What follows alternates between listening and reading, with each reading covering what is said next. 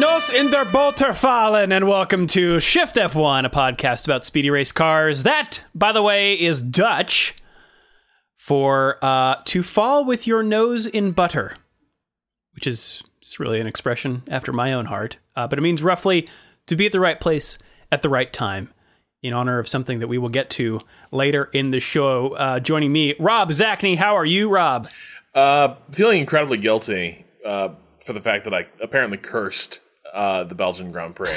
like we were all excited about like it being rainy, and you know, boy, I hope it hope it gets good and rainy at Spa. Spa's always great in the rain.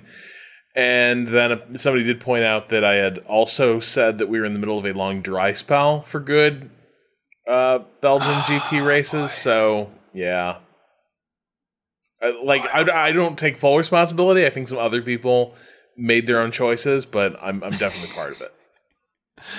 Uh, well, Danny may have sent the rain, the Irish rain, uh, our way because he's actually still over there. I know I said he'd be back uh, this weekend, but um, he will be back uh, next week. Um, so we'll have that to look forward to. If you're new to this podcast, a very warm welcome. Uh, if you're new to Formula One itself, boy, you picked an interesting time to start it up. Uh, but we've got an episode just for you. Our preseason primer episode assumes no prior F1 knowledge and explains how the sport works and who everybody is. So if you'd like to understand exactly what happened this weekend, you can go back and look at uh, episode 137 and then hop right up to, to this one. Uh, also, the show is supported entirely by our audience over at patreon.com slash shiftf1, where every month we release bonus podcasts and videos exclusively for our patrons uh, that cover racing documentaries and films, F1 video games, experiments with other racing series, and a lot of weird things. So if you'd like to support the show and get access to all of that fun stuff, head over to patreon.com slash shiftf1 or click the link in the show notes. Uh, special thanks to our title sponsors who go by the names Gnarly Goat, Tractor Share, Josh Haynes, David Mole, Simon Villeneuve, Mo, Drew Stewart, BPM or Belgium's Problematic Meteorology. Very nice. Bailey Foot, Abdullah Althani, Jason powered by AWS Chadwick, Abraham Getchell, Joel Roberts, Connor McManners, Sam G. Reagan, Circuit Demon, Troy Stammer, Umberto Roca, Will Rumpf, and Jason Kelly. Uh, even though, Rob, we had an unusual race this weekend, we still have plenty to talk about. So, what do you say we hop right into it, shall we? Yeah, let's go for it. Um, it start things started off perhaps uh, not so unusually. We had uh, some normal practice sessions. Raikkonen uh, hitting the wall on his way to the pits, which was kind of funny. Um, we had some cool live helmet camera footage from uh, Alonso's car. Did you see any of that? No, Like it was driver's eye view live uh, on TV. That was that was cool. I'll put a link in the show notes if you want to see that. Um, had a couple of crashes. Leclerc crashed in turn six. Verstappen crashed in turn seven. These were in dry conditions, I might add. Uh, things got a little crazier in qualifying when the rain started to come down. Um, qualifying one in eliminations saw Giovinazzi, Tsunoda, Schumacher, Raikkonen, and Mazepin go out. Uh, then we got to Q2 where Leclerc, Latifi, Sainz, Alonso, and Stroll went out. But these that it it that doesn't tell the whole story there because it was all like we said before in the Ardennes. There are often inclement conditions. It is very hard in that microclimate to determine what the weather is going to do, no matter how much radar you look at. Um, and so drivers were teams were putting their drivers on wet tires or intermediate tires. George Russell and Nicholas Latifi went out on intermediates when everybody else was on wets, and they just blitzed everybody. And then everyone else switched to intermediate tires. Uh, but then for Q3, the rain got much much worse, so we had to go back to wet tires. Um, so that was that was interesting. Mercedes was actually on the back foot for Q2 until they finally put in some some uh, some good laps at the end there, and just barely uh, with well barely in terms of time, not in terms of uh, you know car ability, got through to Q3. Um, but Q3 is when things really started to go off the rails. Uh, like I said, Q3 the rain picked up significantly, Norris and Vettel uh, were out on track on wet tires, and Vettel said over the radio that they should red flag the session because of the track conditions. Um, and Norris radioed that he was aquaplaning, uh, which is British for hydroplaning. Uh, but he stayed out for a timed lap, and then the helicopter, the camera switches to a helicopter shot of Norris, and uh, just as he's going up through Eau Rouge to the top of Raidillon, um, he's obscured by some trees, and I don't know if you if you watched this uh, in real time there, Rob, but Martin Brundle asks as soon as Norris's car disappears, did that car go around? Like, meaning, did the car spin off?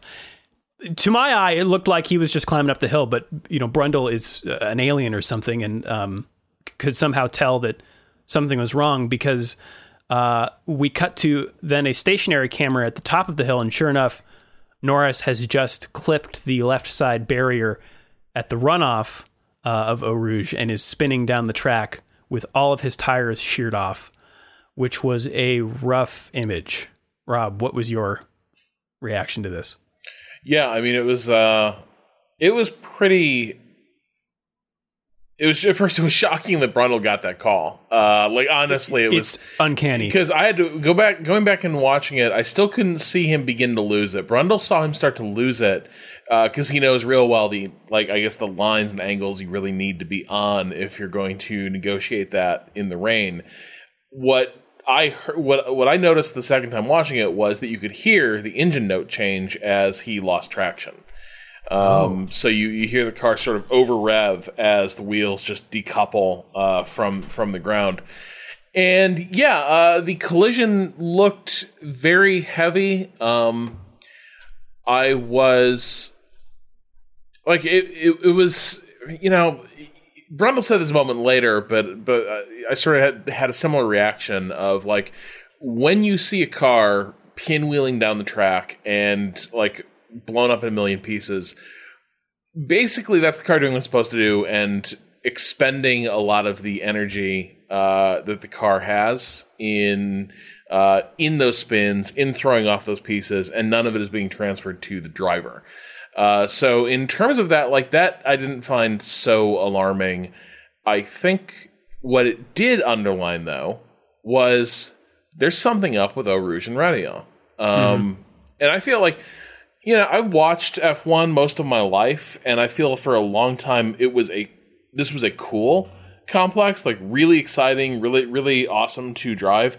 It never really seemed dangerous. Um, and in last few years, uh, most notably, of course, with uh, Antoine Hubert, the the corner seems to be generating more of these dramatic accidents and the thing is, the Norris collision wasn't alarming because effectively there's so few cars out on track that he had space to base. You can see how the construction of the complex channels the car from one crash, uh, like one crash barrier to the next. So the car Im- clips the inside of Eau Rouge and uh, begins skittering across the runoff in- into the barriers at Raidillon. But the thing is, and uh, you know, apologies you're going to talk about this in the in the news section, but in race conditions, that sort of design for single car incident minimizing risk to driver appears to be generating really dangerous dynamics uh, for race conditions with other cars following close behind. Because the top of the corner at Raidillon is blind. People coming up the hill can't see what's happening uh, on the other side. But also, if these cars have enough energy in them, you can have them bounce uh, across the racing line and almost back onto it, still on the runoff, but in the runoff that people will be using to avoid spinning bits of race car. And so the the Norris thing was was spectacular. I wasn't I wasn't too worried about him, except in that um you know the sense that you you know like anyone see to see anyone having a heavy crash. But it was like the moment that I started to feel like they're going to have to rethink this entire corner design um, because it like I hope they can preserve it, but I don't see how like I don't see how you can guarantee that incidents in there are not going to be big. Uh, under race conditions. Uh, because just imagine like Vettel came along a few seconds later to check on him, but imagine if Vettel only been you know three seconds behind or something like that, trying to get a bit of a tow. Um, I think it could get much hairier out there. So it was, um, yeah, it, it was a reminder um, after a weekend we saw another spectacular incident in the W Series where you had a multi-car pile-up at the top of Rania. Um, that this corner has become a a problem for Spa.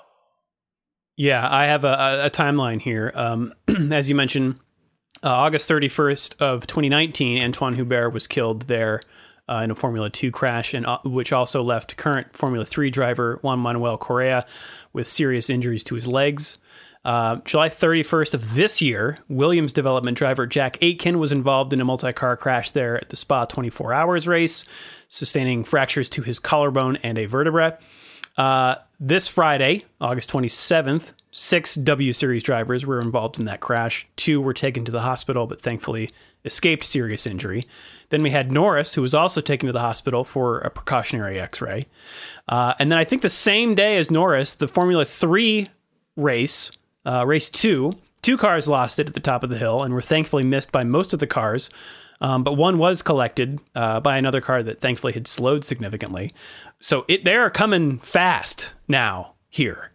Um, and that's as you mentioned, Rob. There, there's kind of two problems here. There's the there's the left side barrier at Eau Rouge that can bounce you back onto the track, and then you've got the one to the right at Raidillon, uh, which can also bounce you into the track, which was the case of Antoine Hubert, and the other ones were were uh, yeah. the left side barrier. Well, and crucially, so, Hubert never made it back onto the racing racing line. Uh, Chain Bear's video is real specific on this point. Is very good. Uh, he made mm-hmm. it almost back into the racing line, but the thing is, he made it to the edge of the runoff area. But in the case of an incident like that, of course, there is no more. The difference between the track and the runoff area is pretty academic, as everyone is trying to yeah. scramble through, and that's how he got hit.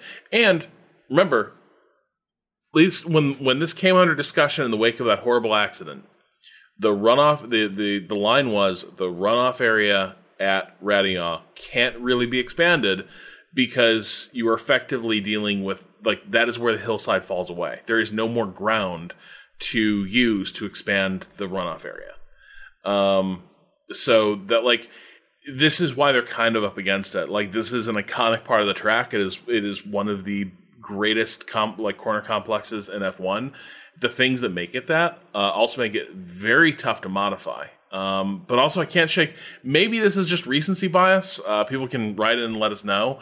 But like, I feel like going back to the 60s, you know, Jackie Stewart wrote about uh, Rouge and Raidillon, he didn't feel they were particularly notable corners either. And this was in much scarier cars. He said, like, the first time you do it, it's kind of nerve wracking, and then you realize there's kind of nothing to it, and it's not not really that dangerous a, uh, a, a, section uh, compared to a lot of other places on the circuit. Uh, so it, it feels to me like something in the last three years has made a dramatic but fundamentally like uneventful corner complex um, a stage for really ugly uh, pile ups and spins. And i can't i can't quite figure out what it is. The only thing that i can think of is that possibly making bringing the barriers up to modern standards has caused these things to bounce more cars into traffic where i would have to look at you know how the barriers used to be designed. Uh, if it was more about like just burying a car in a tire barrier versus sending it skittering, hmm. um, that could th- that could be a case where improvements in like safety layout uh, on paper have made for a worse layout uh, under race conditions. But honestly, I have no idea. Uh, it just it just feels to me like this corner has become concerning in a way that it has not been in like 20 years of me watching the sport. I, I think you do. I I know of uh, moves there that um, I think Ocon made a, an amazing, or Perez maybe made some incredible moves there, and those are those are thrilling. I, I think you can have really amazing overtakes there, um, but I I don't have, and maybe this is just the fact that you know I'm a well, I was going to say I'm a relatively new Formula One fan, but like by this point I've been watching since 2014. Time marches not, on, man. You're you're not yeah, a newbie not here nothing. anymore. Yeah. Um, and so I, I don't have any particular like it's cool, but like uh, people talk about oh, it's this historic um you know, uh hallowed ground. I don't I think uh, I, I I have to come down on the side of safety here and say like, yeah, if you have to tweak it so that this stuff doesn't happen, go for it. I think a lot of problems come into or um, arise when you try to change the uh, circuit because of the the area's topography. Um, I think we mentioned last week some revisions are planned for the 2022 season as uh, the circuit bids to host some motorcycle racing, which includes the runoff for the left side being enlarged. Don't really know what that means yet. Um, and a gravel trap added to the right side, um, both of which would help slow the cars down on their way into the barriers because there really is not a lot of way to skid um, to the left of Eau Rouge. Yeah. Um, and th- that would theoretically decrease the chance of the cars coming back onto the track. But actually, as as Autosport points out, Eau Rouge did have gravel on the left side the in the 90s. F1 got away from using gravel across the board.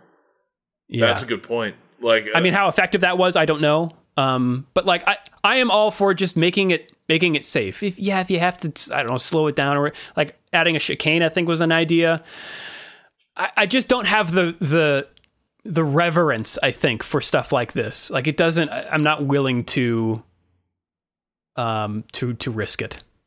I yeah, you, I mean, you may be different out there, like, listener. I, yeah, I mean, I like I, my my view on it is this was a solved problem and now it's not solved. Like I, I think hmm. this is this, like this is one of those things where um you can always make an argument for making further changes for safety's sake.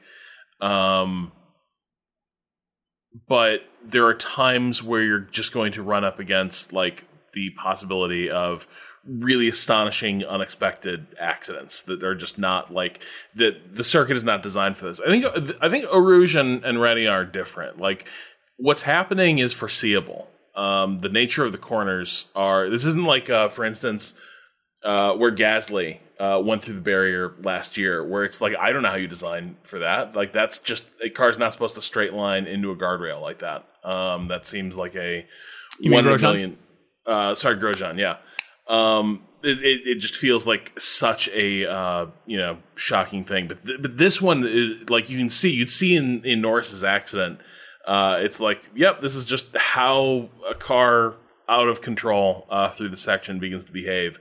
So yeah, um, it it does seem like somehow uh, this corner has become uh, much more dangerous.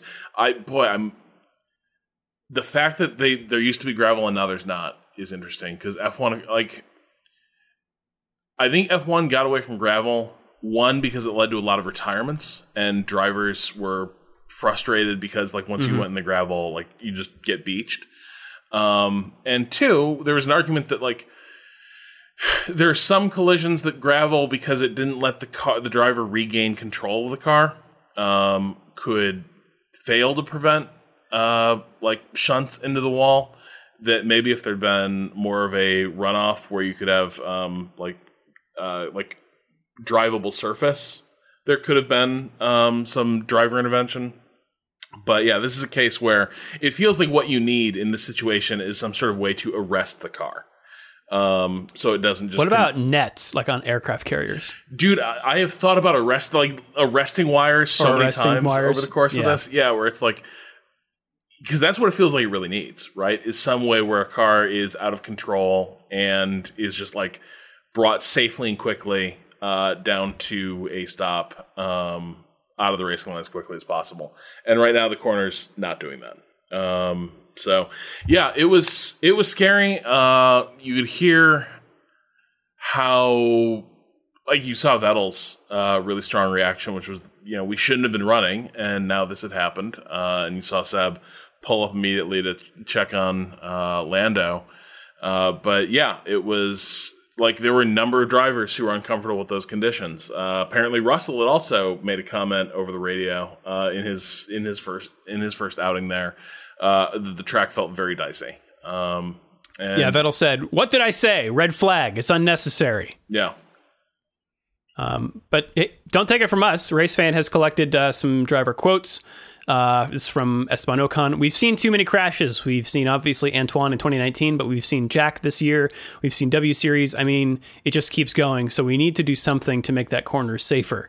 Uh, Perez says we're very concerned about the corner. Basically, when you hit it, how it sends you back to the track, and it's a blind spot. So I really hope to see some solutions for next year.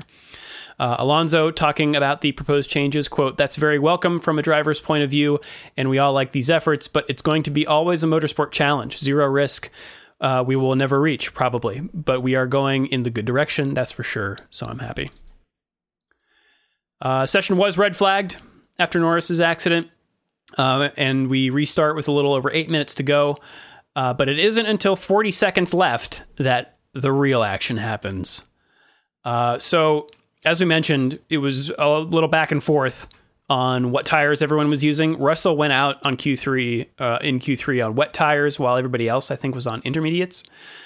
Um, in this restarted session, so his true pace is wasn't really known until the final runs when he suddenly starts setting purple sectors.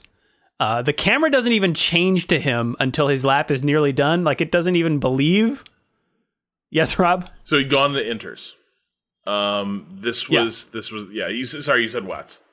Oh, yeah. He's sorry. He started on the wets, uh, and that was the wrong tire, and so he had to come in, change to intermediates, and by that time, everybody else had done uh, faster laps, so he was way behind. Yeah. Um, it was so we've seen Williams uh, pull this off occasionally, just going counter timing uh, from everyone. There's even more space to do that on uh, Spa, but the big thing apparently was that so a lot of times you have your out your out lap and your fast lap. Apparently, the thing that made the difference here is that Williams had him run two fast laps, um, and one of them he didn't deploy like any battery basically and he used that so he's he's out there he's on a timed lap and apparently the thing that he's doing out there is he's bringing everything up to temperature. Because remember why this race ultimately sorry spoilers remember why this race ultimately doesn't happen? Because none of the drivers can get the cars to a place where they can operate safely. Uh, that in addition to the garbage visibility which made it dangerous uh, as hell to begin with brakes were cold tires were cold the cars could not get in their operating window uh, it wasn't quite that bad on Saturday, but everyone was struggling with the fact that their brakes were not in the optimal uh, band, uh, their tires were not in the optimal band, and so they were having these really um, like unimpressive uh, fast laps. Russell, by effective by basically running two fast laps, one to just get the car into prime condition. When he ran, went around for that last fast lap, he had every he had like full charge and he had everything basically uh, in the optimal band. And on top of that, there's been more running, so the track is also starting to come even more toward the inters. Um, and dude, it was astonishing. Like when he set that purple uh, first sector, it wasn't like it was like oh you know good on George, and then you see he had a purple first sector, and it was like 1.7 seconds. Um, like I think that was over the first two two Yeah. sec- sectors. Yeah, the first sector was up a half second alone, and then yeah, it was one point second by the uh, one point seven by the second sector. Yeah, and then and then Verstappen started coming along and started started like you know eating into that, but like Russell was on this flyer, and it was clear that he was going to bury the Mercedes. Um, like uh, you know all if he could stick the third sector, uh, he was going to have one of the best uh, you know laps of the day. And Verstappen was regaining that ground behind him, but meanwhile, like the Mercedes had no answer for it. They'd had no answer for anything all day. Uh, they had burned through basically every treaded tire they had in their garage, uh, trying to find something that work in these conditions. And so, yeah, when Russell crossed, uh, you know, at the top of the timesheet, it looked like it might hold. Like it was real dicey. He he had a he had a commanding lead. Uh, you could see that Verstappen was was able to compete with it, uh, but you know, for for a few seconds there, it looked like Russell had completely, um, you know, sort of nipped the race out from uh, everyone. Yeah, he when he finishes that lap, he finishes um, a second and a half faster than what Hamilton had done on his previous hot lap. Um, but the real kicker comes when Hamilton finishes the next lap um, and is slower than Russell. And then Perez comes in slower. Bottas comes in slower. Vettel comes in slower. So realistically, the only one who could knock Russell off the top is Verstappen, which he does by uh, 0.3 seconds. So three tenths.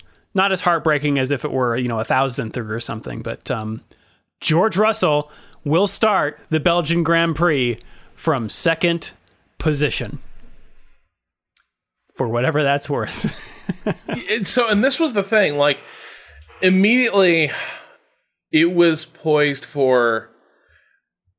I'm crushed we didn't see the race uh, that we could have seen, in part because I was just so curious what the dynamics were going to be with a Mercedes behind him and then racing Max to the La Source hairpin uh, at the start of this race and racing each other uh, up to Radio. I like I had no idea what to expect because the other thing is the thing I suspected would happen because we've seen it multiple times this season is um that Williams under Russell's command has incredible qualifying pace.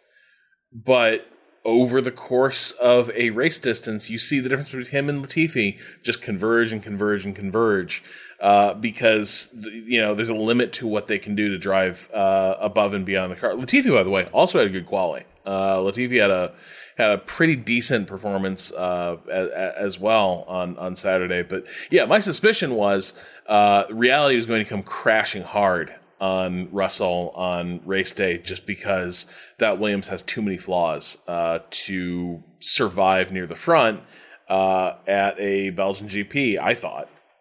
Yeah, I mean, I, I, I'm with you. Although, had it been wet and not too wet, That's a great point too. who knows? yeah, a like the rain is the great equalizer. Yeah, because if you've got no grip, you don't get to use all your horsepower. And Right. so all those, uh, you know, um, less than good cars can can beat up there with the big boys. So. Yeah, we should we should also emphasize, by the way, uh, the Williams had looked like crap uh, throughout practice, right? Like Russell and Williams had no pace uh, in the practice session, so this was a double doubly astonishing thing because it was like, so which of these was the real Williams? Which of these is the real pace uh, in in the wet? Um, a a great unresolved mystery of Spa 2021. Bef- before we get underway, in quotes, um, Bottas and Stroll were both penalized five places for their crash uh, in Hungary. Um, Norris was penalized five places for a gearbox change as a result of his, his crash in qualifying. Um, and Raikkonen also was penalized for fitting a rear wing of a different spec uh, while under parc ferme conditions. I don't know if they did that on purpose or what, but the the grid starting the race looks like a this: Max Verstappen on pole, followed by George Russell, Lewis Hamilton, Daniel Ricciardo putting it in fourth place um, in qualifying day, which is pretty cool. Uh, Sebastian Vettel in fifth, Pierre Gasly, Sergio Perez, Esteban Ocon, Charles Leclerc, and Nicholas Latifi in tenth. Uh, after uh, a couple of those, uh, Valtteri Bottas um, was penalized. Um, and Lando Norris. Uh, Carlos Sainz in 11th, Fernando Alonso in 12th, Valtteri Bottas in 13th, Antonio Giovinazzi in 14th, Lando Norris in 15th. Then we've got Tsunoda, Schumacher, Mazepin, Stroll, and Raikkonen. Uh, the weird stuff keeps on coming as Perez crashes on his way to the grid. We saw this before actually with his teammate. I forget what race that was, but it's just one of these painful, just slowly creeping toward the wall as you're mashing on the brakes. But it's so wet that nothing slows you down, and he just he just crunches into the wall, and uh, he is out for the time being. His car gets loaded onto a truck and brought back to the garage. Uh, meanwhile, everybody else lines up on the grid. Um, and the the rain slowly starts getting worse. The start is delayed and keeps getting pushed back by like five minutes, five minutes. Um, It became a meme is- on F1 Twitter uh, that the FIA kept being like expect an announcement about the weather in five minutes. Uh, the announcement is that the weather continues to be bad. Uh, the next announcement will be in 10 minutes. Uh, so, yeah, the FIA just kept punting uh, while, yeah, the conditions continued to, to go sideways. It it was properly delayed uh, for initially a short time, which gave Hamilton enough time to jump up and go to the bathroom, uh, which Karun Chandhok uh, had the perfect sightline to, and was narrating his entire adventure. Such a weird. Yeah, Chan- Karun Chandhok uh, narrating Lewis having the experience that I think we've all had, which is racing to a porta john and discovering it's full of people. Yep. Yep. Um, I think there was a line, and thankfully he was uh, uh, allowed to go to the front of the line, but he still had to wait for whoever was in there, which uh, Chandhok said was a member of the French TV crew. Um, he did not have to wait long, though, uh, but when he got back in his car, and I didn't hear this until I watched the team radio video on F1's YouTube channel. But um, well, I'll just I'll just quote Sir Lewis Hamilton here. on one side, I'm glad I went to the toilet. The one I went to, someone had dropped a crazy bomb in there. it was the worst thing ever. It's going to haunt me for life.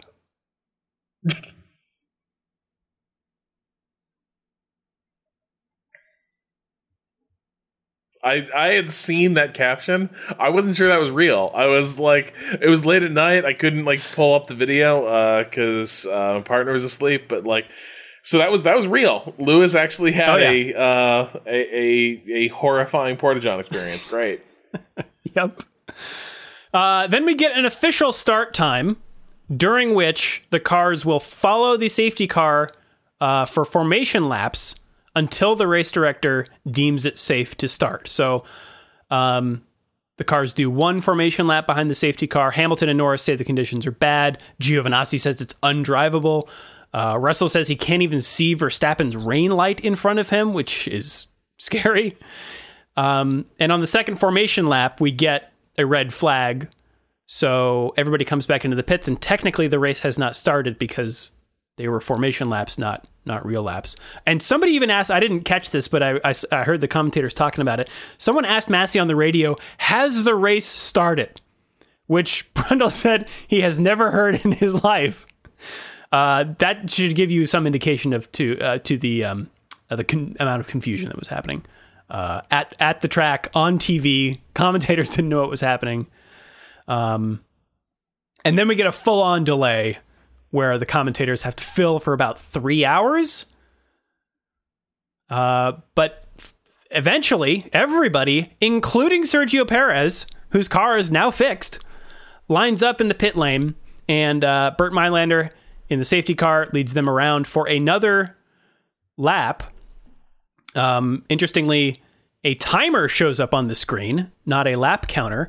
This is because, as I understand it, while F1 races are time limited to two hours, there's a three hour time limit for the race to occur in that starts uh, at the originally scheduled race time.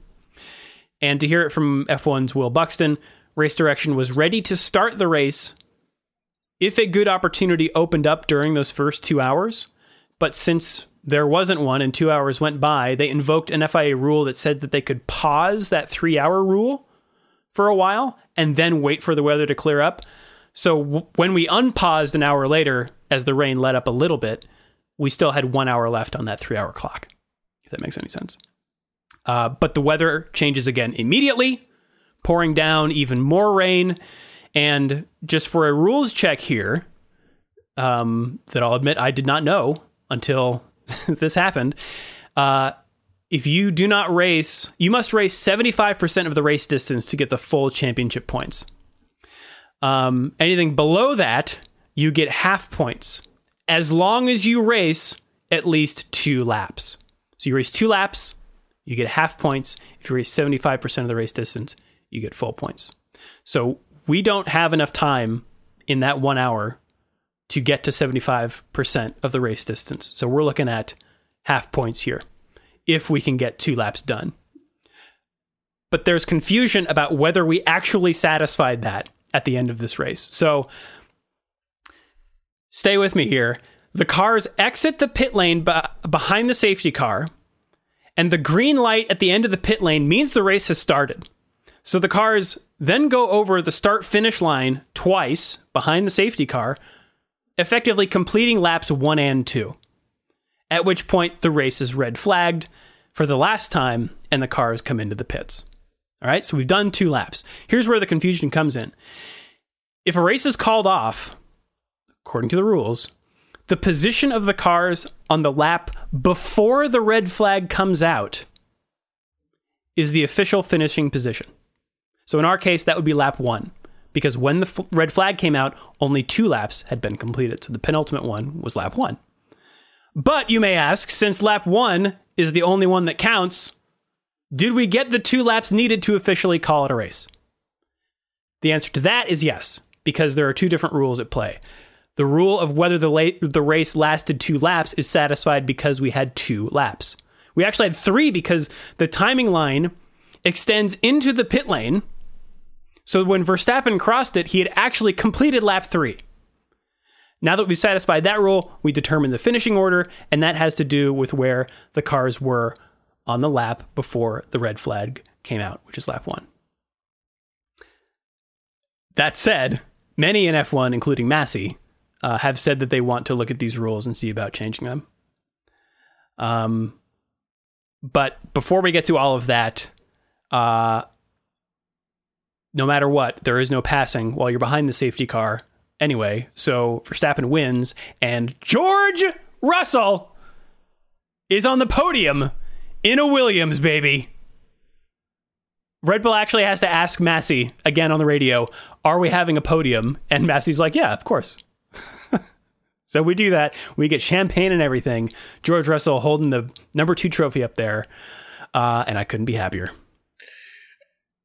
Honestly, imagine how differently we might feel about this weekend if like Russell hadn't been there as a feel good like falling backwards into some overdue good fortune. Like Hmm. if if you take Russell out of, it, for instance, like say say say uh, Valtteri wasn't laboring under uh, you know a penalty like that, um, and it's and qualified it up in up in uh, like third or something like that uh, with with Hamilton and like you know Mercedes comes out of this with a huge you know chunk of points uh, at the end of this. Like I don't know, it's the it was really sweet. One like it's it's really sweet having this happen because it has felt like good things are happening at Williams.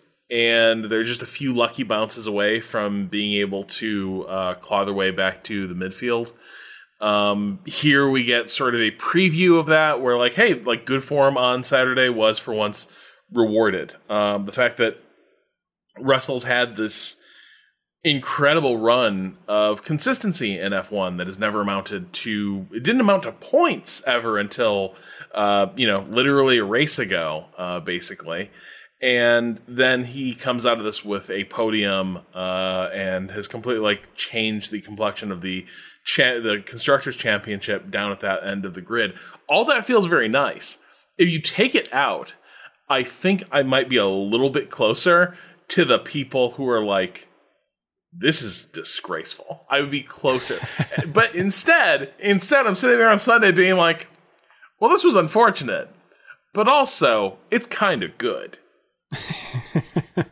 like and also I appreciate Russell and Williams not even not even really making a pretense of feeling ambivalent about the way this all came out. Like everyone else is like, oh, I guess we gotta go through this. Guess you know here we are. And meanwhile you got russell like pointing out the homies uh you know down down in the pit Paul lane. Di Resta couldn't even get through his interview question before Russell was like, "Doesn't matter, doesn't matter. I'm second place." yep yep when they bring out the constructors first place trophy and the williams people start to like cheer and he's like no boys that's not it. That's not it. Not the real one's coming. Uh it it just cracked me up that like everyone had to go through the show of like this is not how we want the sport to be. And meanwhile like williams russell just they are they are securing the bag and they are getting the hell out of Spa. Yeah. Um. I yeah. I think my my yeah. I I don't really know how to feel uh, about this. If I'm honest, I, I think we had a qualifying session. Um. And then you, I think you have to go through. You have to try, right? Well, okay. As per the rules. we should go through some of the things that were in play here. Okay. Actually, before we do that, let me just Yeah. run down the, the finish order here. Max Verstappen wins, gets 12 and a half points. George Russell, second place, he gets nine. Lewis Hamilton in third, seven and a half. Daniel Ricciardo in four, uh, fourth gets six. Sebastian Vettel in fifth gets five. Pierre Gasly in sixth gets four. Esteban Ocon in seventh gets three. Charles Leclerc in eighth gets two. Nicholas Latifi in ninth gets another. And Carlos Sainz in tenth gets 0.5 points. Behind him, we have Fernando Alonso, Valtteri Bottas, Antonio Giovinazzi, Lando Norris, Yuki Tsunoda, Mick Schumacher, Nikita Mazepin, Kimi Raikkonen, Sergio Perez, uh, and then uh, behind him, Lance Stroll, having gotten a 10 second time penalty as his car was modified during a temporary race stoppage. Same uh, rear wing thing as Raikkonen. It was the wrong, different spec. And I think this may have also come into play because the red flag for the initial red flag for the which was called during the formation lap because it was a formation lap was not actually a race stoppage and there are different rules for red flags under race conditions and red flags under non-race conditions so they modified their car i think under non-race condition red flag and got penalized for it um, also, apparently, Nikita Mazepin got the fastest lap behind the safety car, uh, but he didn't get a point because he finished outside the top 10, which begs the question would someone in the top 10 have gotten a point for that or a half of one? I don't know. Uh, Rob, can you put some kind of give us some understanding of uh, of the thinking of the powers that be behind this? Yeah, so the first thing is according to so the the opinion pretty much up and down the grid with the possible exception of Williams is that this kind of sucks and it sucks particularly for fans. Uh like people like came to see a race, no race happened and here's Oh, F1 the people there, absolutely. and F1 is here, is saying like au contraire, there was a race and here a point was classified. so first, Domenicali has said they didn't know the rain was going to be that bad. Which seems like a small thing, but like genuinely, they have a pretty decent like uh, meteorological setup at these at these race events. They really didn't see this kind of like soaking consistent rain coming uh, when the day started. The thing they could have done, uh, apparently, is that if the stewards had decided uh, to move up the race uh, the race timing, they could have done it. Uh, however, there were two other support races uh, happening earlier in the day. Um, so you would have started eating into their window uh, if if you were going to try and modify the timing of the F1 race. Uh, so for whatever reason, they they didn't they did, they either didn't contemplate it or they didn't decide it was uh, worth the trouble. But the thing that they could have done under the rules, I guess, is say, okay, we got bad weather moving in. We are advancing the start time uh, to try and dodge it. Instead, they trusted their forecasters that the rain would be manageable and that there would be a window to run a race in the middle of it, and that was wrong. Um, Masi has said, and, and this is this is the part that bugs me. You know, when you were saying like, I don't want, don't know how to feel. I think within the rules as written, there's a lot of like these were justifiable decisions, but the rules might suck in this case because the thing that was never in the cards is the thing that seems like the easiest fix for this, which is a rain date, uh, which most sports manage to navigate somehow, uh, so that you can have an event in in you know despite the fact that the planned time might rain. According to Masi, there's no ability to postpone the race until tomorrow. Uh, like it's not in the rules that that's something that they can do. Uh, so they're just they they have to abide by the International Sporting Code uh, and the the rules governing uh, you know when and how a race occurs. And so the thing they couldn't do was the thing that you'd see do happen in a lot of other sports, which is just the weather's too bad. We're going to punt this by a day. However, that also lets off the hook that F1 relies, like all motorsports basically do, on volunteer marshals. Uh, marshals, and if this if a race slips to a Monday, of course, uh, a lot of those volunteers are going to have their day jobs uh, starting up again on Monday, so they can't easily stay and oversee a race, um, which I think might be maybe the real reason these things are not really feasible. Uh, because I understand, like, there's the whole logistical you know, the fact that it's a triple header, F1's got to be at another racetrack uh, in a week. However, that racetrack is basically up the road. Like that excuse doesn't necessarily wash. It's not like, man, we get we can't. I'd love to delay the race, but we got to fly this car to Malaysia uh, tomorrow. That's not what's happening. Basically, they're like, you know, if we if we delay by a day, uh, there's no human way to get a race team from Spa to Zandvoort uh, in four days' time. It just couldn't be done. Uh, so this is the part that like all the decisions within these constraints make sense. I think the constraints let them off the hook because like they don't they don't have the margin for error for if it's too rainy to race uh, during their appointed window. That's the part that kind of shocks me. Um, the other thing is that you know you heard uh, Lewis allude to this in his post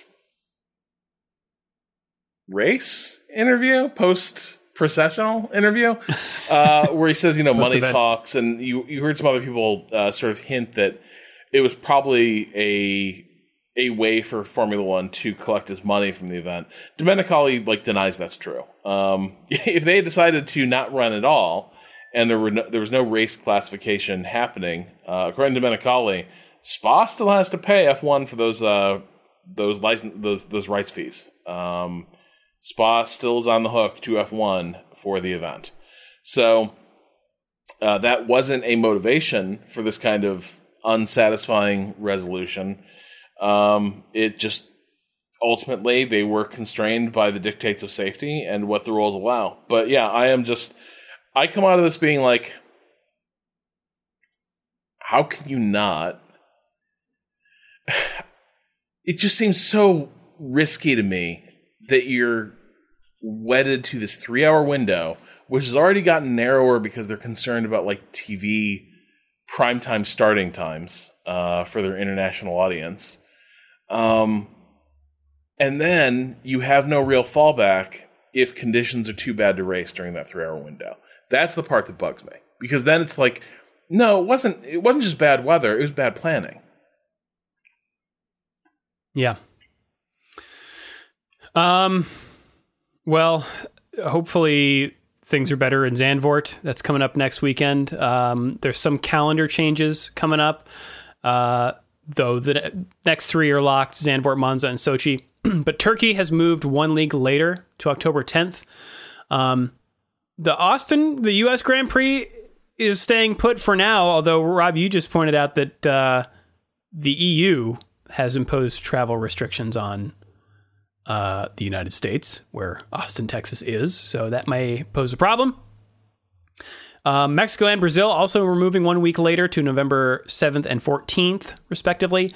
And the November 21 slot vacated by Japan is yet to be filled, although Andrew Benson with the BBC says that Qatar is all but confirmed.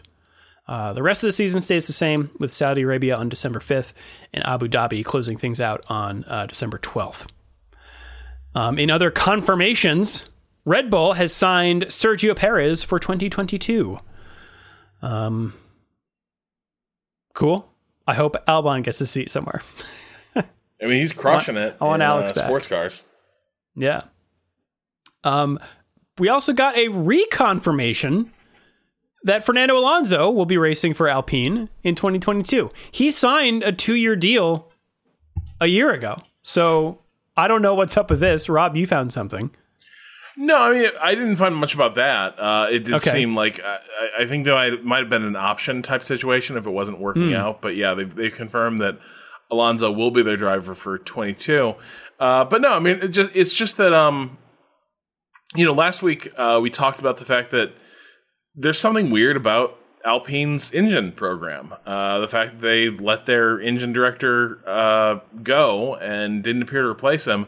Uh, Dieter over at Race Fans also noticed that Alpine are not answering any questions about like who is replacing him, or even like you know they've said his responsibilities have been divided. They're not even discussing like organizationally how their engine program is working and how those responsibilities are reporting into the greater team. Uh, so you know it's it's good news for Alpine in terms of um, you know they've had a, had a decent summer and uh, you know it's a good looking lineup uh, for 22, but it just feels like there's something feels like it, it has felt ever since Cyril was sort of just uh, thrown overboard like out of the blue. It's felt like something's up with that program. Um, and then the fact that on the eve of a new engine debut, uh, you've got this uncertainty. It just something feels off about this. Well, one thing is for certain as we head into the next race at Zandvoort, Lewis Hamilton is still on top of the Drivers' Championship. He has 202.5 points. Yep, they're gonna make me do this every week from now on. Max Verstappen in second with 199 and a half points. Lando Norris is in third with uh, 113. Valtteri Bottas has 108. Sergio Perez has 104 in fifth place. Carlos Sainz in sixth with uh, 83 and a half. Charles Leclerc has 82. Daniel Ricciardo has 56. Pierre Gasly with 54. And Esteban Ocon in 10th with 42. Fernando Alonso has 38. Sebastian Vettel with 35. Yuki Tsunoda and Lance Stroll both have 18 points in 13th place. George Russell in 15th has 13 points. Uh, Nicholas Latifi in 16th has seven points. Kimi Raikkonen has two. Antonio Giovinazzi has one. And Mick Schumacher and Nikita Mazepin have zero. Uh, in constructor standings, we have Mercedes on top with 310.5. Red Bull is in second place with 303 0.5. McLaren has 169. Ferrari has 165.5. Alpine is in fifth place with 80 points. AlphaTauri has 72. Aston Martin has 53. Williams has 20 points. Alfa Romeo has three. And Gene Haas and team have zero. But things will change, Rob, at Zandvoort. So we're finally doing this. Uh, yeah. So Zandvoort, uh, old circuit, new returnee to uh, F1. Uh, Zandvoort is a really interesting location. It was uh, sort of a planned circuit uh, to be built in 1939, but was delayed obviously until after the war, uh, and had roughly the same layout from 46 through almost made it to 1990. And it was this really dramatic and uh, gorgeous location in the dunes along the North Sea on the western coast of North Holland. So basically, you got on the eastern coast there, you got Amsterdam. Uh, on the on the western coast, you have Zandvoort. Um, if you look at footage of the old Zandvoort uh, racetrack, or if you watch uh, recreations of the circuit, um, in various sims. Like there's a video of Max Verstappen uh, driving it in a uh, in, in, a version of the old track that was done for Assetto Corsa. Really cool circuit. Um, really dramatic looking. It used the natural slopes of the dunes to create a series of uh, banked corners and along this kind of really fast, almost undulating racetrack as it as it went over the dunes. Uh, the flip side of that was the, the there basically were no runoffs, even by old F1 standards. This is a dicey looking circuit. Um, and the encroaching slopes of the dunes uh, meant that any sort of going wide or, or, running off had a good chance at uh, sort of launching a car or flipping it. Um, and there are some pretty horrific incidents that, as with any circuit in this era, uh, but Zandvoort was was host to uh, you know truly ghastly uh, incident involving Roger Williamson, uh, whose car did get flipped uh, and caught fire, and in the completely substandard uh, safety, you know, like emergency response programs that F1 had back then. You had a bunch of marshals who had no protective gear, and you had one fire extinguisher. Uh, they couldn't extract him from the car, and they just continued to race around him um, in '67 uh, while this went down. Um, so, like Zandvoort, uh, you know, classic old circuit, but also had the issues of a classic circuit. But it wasn't safety apparently that got the circuit, uh, you know, got got its card pulled. Basically, it was the fact that, and this is unusual. Apparently, the Zandvoort circuit is owned by the town of Zandvoort, um, and I still like the Packers? a bit, yeah, like it's, um, but a little bit more even directly like accountable, I guess, to the city council. Like the Packers are sort of commu- have a distributed ownership, but the town, the community owns them, but like the city of Green Bay does not. This is like if your local city ran a racetrack. Um, now there are corporations that operate the racetrack, but ultimately, like the the paper on the track is held by the town. Anyway, thing is, eventually people are like, I would rather not have a racing circuit running through my backyard. And that hit critical mass, and they decided they needed to uh, modernize and condense the layout and get it away from uh, like surface roads. So they did they did sort of a similar story to Spa. Uh, they they took the old layout and had it turn back on itself, turn back through its infield uh, about a third of the way through the old lap. Uh, it cuts out the uh, Hondenvlak uh, chicane that sort of led out to the uh, old ring of the circuit. Instead, it cuts back really dramatically on itself and rejoins the old start finish straight at the Arie Luyendyk corner. Uh, they've been racing with that configuration for quite some time, but even that is an outdated configuration because because in March 2019, uh, the circuit cut a three race deal uh, with F1 start to start in 2020, and part of that deal was a series of circuit upgrades to both improve safety and maybe also improve some of the the show. Uh, and this, th- these these modifications were overseen by uh, Jarno Zaffelli at uh, Dromo, which is a company that has done a lot of update, and modernization, and redesign uh, programs at different circuits. So the big change, uh, and the, probably the most notable thing about the new Zandvoort that sets it apart from a lot of other F1 tracks right now is that there is a lot of banking here, uh, in sort of a both a nod to the way the circuit has felt in the past, but also an attempt to speed up some of these corners. Uh, there are two corners that have some pretty steep banking. Uh, the first is really unusual. Uh, at turn three, there's a pretty sharp, uh, tight left turn um, that they've added some really steep banking to. And usually you think of banked turns as like, you know, like oval racing, it's really fast. This is like a really banked slow corner. Um, and I'm really curious how that's going to work in practice. Uh, it certainly looks like drivers might sort of be ignoring the banking and just going deep into the corner and then squaring it off with a with a hard left. Uh, but the the idea is that there would be some uh, some space for some side by side racing uh, through this really technical uh, banked left. The other place where the banking gets really dramatic is on that line Luyendyk corner, uh, which is a sweeping turn that feeds you back out onto the straight. Apparently, it's like steeper than the banking you find at Indy.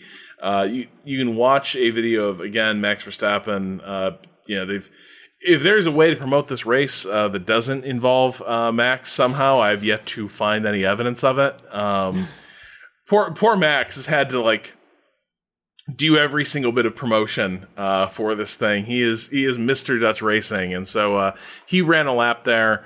Um, and from the in car, it is pretty cool fast banking there. Um, and it's also cool because from that bank, you have a really dramatic like leveling of the track, uh, so that it almost feels like a weird video game corkscrew track in in some It's ways. It's a little Trackmania, if I'm honest. yeah. honest. Here's the thing, though. Um, it's it's it's interesting. Uh, for one, it hasn't made an amazing impression on me when I've when I've raced it in like the F1 games. Um, it's, it's fine, but it, it does feel a little. It still feels a little snug. It feels a little tight. I think the issue is when I'm watching laps around it, it feels like it's a narrow circuit in terms of viable racing line. Uh, this is the thing that concerns me is like there's just it's not that there's not space to put cars side by side that there's not that much space on this track but it more just feels there's not a lot of places to run cars alongside each other uh, and have them contesting turn after turn um, and i'm really curious both how it's going to work in practice and then also how we see officials calling this race. Uh, because there certainly seem like places where the intent was to leave room for side by side racing. I'm just not sure the drivers can or will uh, leave that space. Uh, that being said, like there's some really exciting stuff. Uh, you know, you get through that banked turn three.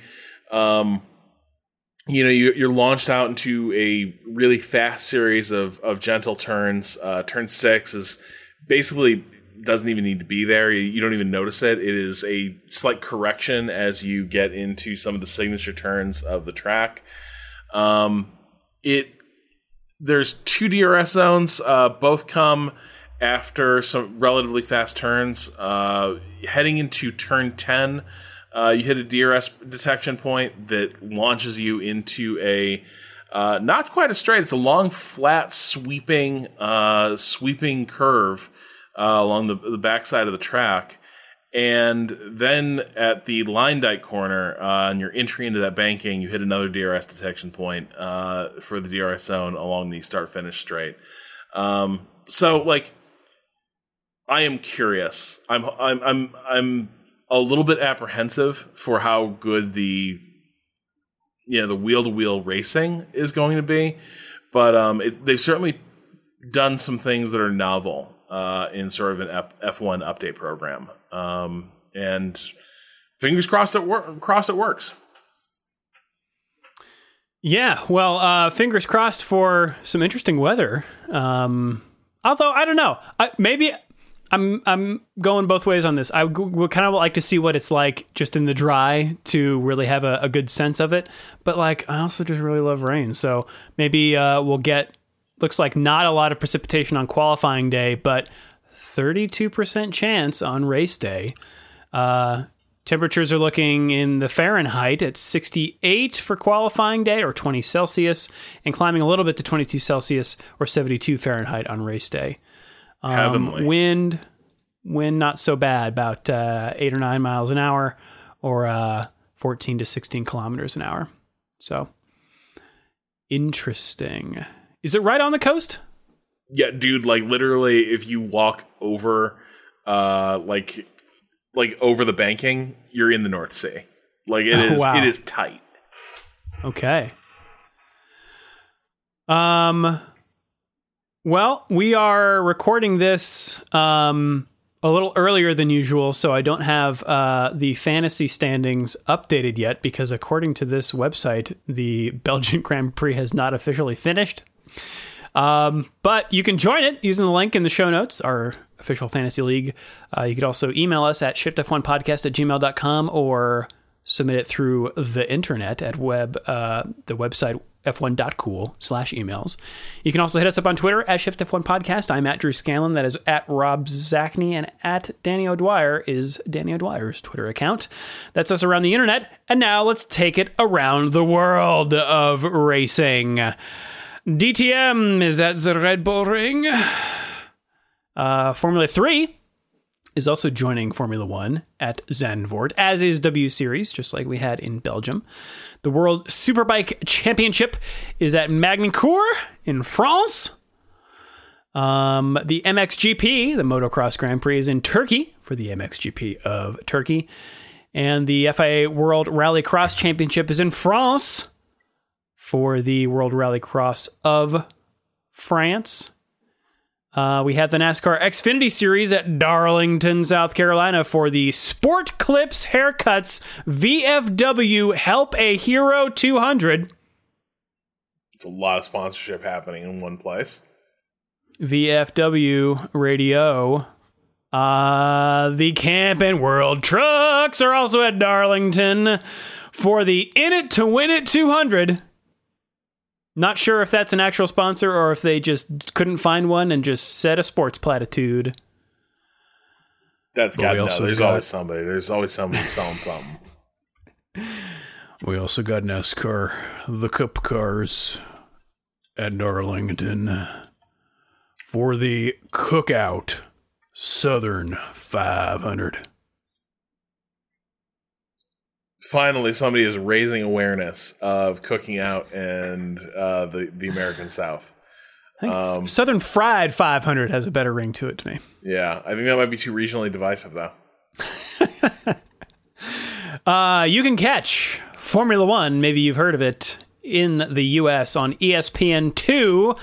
Um, that's practice one at least at 6:30 a.m. on Friday, September 3rd. Same day at 9 a.m. Eastern Time on ESPN. U is free practice two. Uh, free practice three is at 6 a.m. on Saturday, September 4th on E ESPN2, followed by qualifying in the Netherlands at 9 a.m. Eastern Time on E U. And the race, everyone, Sunday, September 5th uh, on, uh, at, I'm sorry, 9 a.m. on E ESPN2 The Deuce. Rob, that was a weird one. Um, but it, it scratched my F1 itch. Uh, however, I would still love to see an actual race. How are you feeling? Yeah, I mean, this is the weird thing. Like, as frustrated as I am with like, you should have better plans for stuff like this because it's foreseeable. I also didn't come out of this feeling like. I understand people being like the fans deserve a better show, and they do. Uh, but at the same time, like I think most of those people also know the score. Sometimes it rains a lot during an F one, like during the time there's supposed to be an F one race. Um, I'm I'm just like it was. It's unfortunate, but this is one of those things where like shit happens, and there's times you can't safely put race cars out on a track, and that's just, how it is. And uh, yeah, I'm I'm you know I I think I'm glad we had a really fun qualifying, uh, and I don't think I'm going to forget that long rainy afternoon of watching those dudes try to fill airtime uh, and the Sky TV crew cutting to the guys who were uh, doing um, like lawn bowling. Uh, Bocce ball? yeah, no, but like uh, Anthony Davidson got really uh, persnickety about like it's it's like bowl or something like that, but it's a different it's a different sport. But they were they're they're playing it in in one of the uh, gravel traps, and Amazing. you know it was charming. I was like, you know what, let's just watch these guys uh, just hang for a few hours. Yeah, I did, I did see uh, Mick Schumacher and Sebastian Vettel kicking the football around, Yeah, which was very heartwarming to see. Uh, hopefully, we, we get some other heartwarming scenes next weekend. If you would like to support the show and get access to all of our bonus episodes and our official Discord, you can do so over at patreon.com slash shiftf1. Have a good race weekend, everyone. We will see you all next week.